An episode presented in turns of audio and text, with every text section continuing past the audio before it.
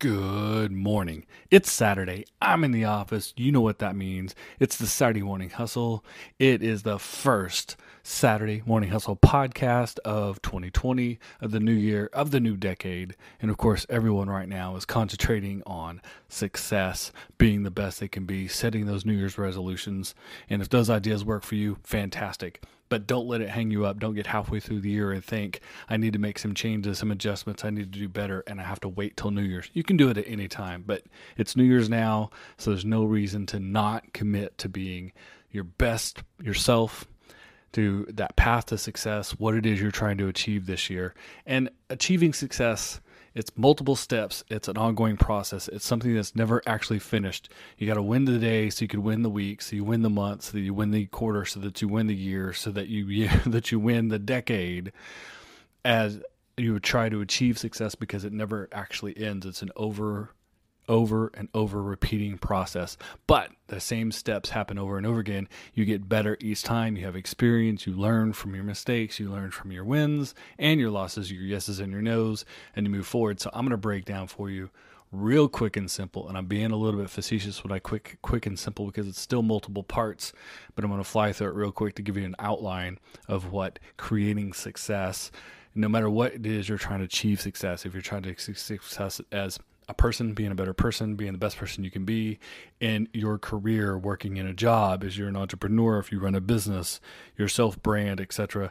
This is how you achieve success. First, of course, you have to have vision or passion. You have one of the two. You have to have a passion for what you do, or you have to have a vision of how you do it better, or else you're just simply going through the motions. You have to have that in order to get you up early, staying late, et cetera, and really put in the work in. Then you got to create a plan. A plan not to be better, but a plan to be different. You have to set yourself apart. You have to be different and interesting and unique. In order to do that, you have to be strategic. You have to start with your strategy. How are you going to emphasize your strengths, de-emphasize your weaknesses, because we all have strengths and weaknesses, and put yourself in the best position. You do that by creating your strategy. From the strategy, you set goals. Make sure you set those goals really high. Don't limit yourself by low goals. Set goals and stretch goals. Make sure that there are things that are achievable in the process, but make sure there are things that you always continually have to reach and work for, and he'll have to push through almost in your wildest dreams. So you set goals. From goals, you break it down up to objectives, the different ways you can achieve smaller things in, in order to achieve the big goals. From objectives, then of course is, how do I reach those objectives? You got to create tactics.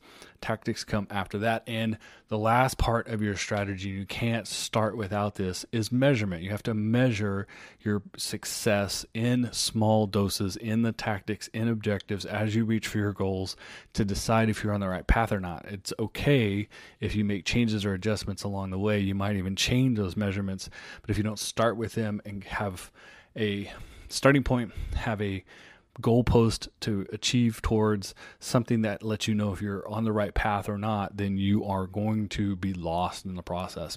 So you can be adaptable in the process, but you have to set measurements to begin with for you to even know where you are in the process. So you literally have to define what success is before you begin. And again, it can be in the small, the medium, the large aspect, the the tactical, the objective, the goal, the big picture, and the small picture, breaking down the big picture into smaller pieces so that you can achieve it, creating the idea of what success is, what I need to do today, this week, this month, this year, in order to create, to create the opportunity for the overall success. You have to define that before you start. Again, it can change and can adapt depending on the situation, what happens, opportunities, et cetera. But if you start without it, you'll never know if you're in the right place. So it, it, these things happen.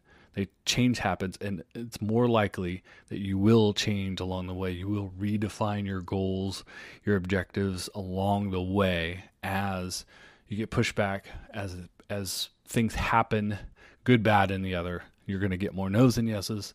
And those yeses are going to lead you down a path. Those no's are going to teach you things and are going to allow you to change the idea of what success is. And everyone gets to define their own version of success. For some people, it's one hundred billion dollars. For some people, it's simply being happy and enjoying them, their life, and everything in between. So define it now. Don't get too hung up on the idea that that may not be the ultimate success, but you have to start with a target in order to move forward. Then you put in the work. This is where the hustle and the grind is. This is where coming in on Saturdays happen. This is come in early, stay late, first one in, last one out, the hustle, the grind. This is where you put the work in. And the key to making that work successful, the key to being smart, working smart as you work hard, is being consistent, creating consistency. You create an expectation level and then you meet it consistently over and over again. It takes focus. So focus on your goals, objectives, work hard, put the hustle and grind in, put the hours in, achieving those objectives and goals, being focused on those objectives and goals to understand how that feeds the bigger strategy for the overall success. Then that hard work will be smart work. So if you can do that, be consistent, you will see success. At no matter at any point did anyone ever say someone was highly successful but not consistent, and no one ever complained about someone being consistent. So hard work and consistency are the key, and that's the that's the long part. It's the hard part. It's the it's the day in, day out. It's the get up and do it. But that's where everyone else falls off. This is the where you have the chance to succeed.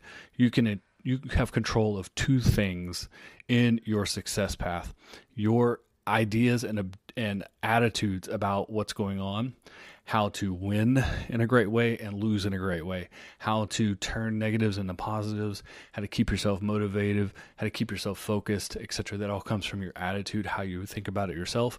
And then the second thing that you can control is how much effort you put in. How much work are you willing to do? Don't just say it, but show it.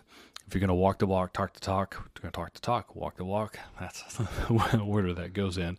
So these are the two things you could control. This is where you do it. Put that work in. Be consistent. Be patient. Consistency requires patience. If you're impatient, you will become inconsistent because you want to make changes too quickly, too soon. Again, I told you earlier, you'll be able to make changes. That's part of the process, but don't make them quickly, and definitely don't make them because it's the easy thing to do. Only make a change when the opportunity or something in the process has put you on a different path. Follow the change. Don't force the change. Don't let the idea of this is too hard or this is not working soon without patience push you into changes without the consistency. See how this all works together? And then at the end, pay attention. Pay attention to everything that's happened along the way. Every bit of information you, you receive, positive and negative, will will inform you, will give you the experience necessary, will give you the knowledge you need to move to the next level. So even though some objectives didn't work, some goals weren't met, some tactics failed, and some were successful, what you learned from them, what came from them, the adjustments you make, and going back and doing them over and over again with consistency, all informs you, moves you.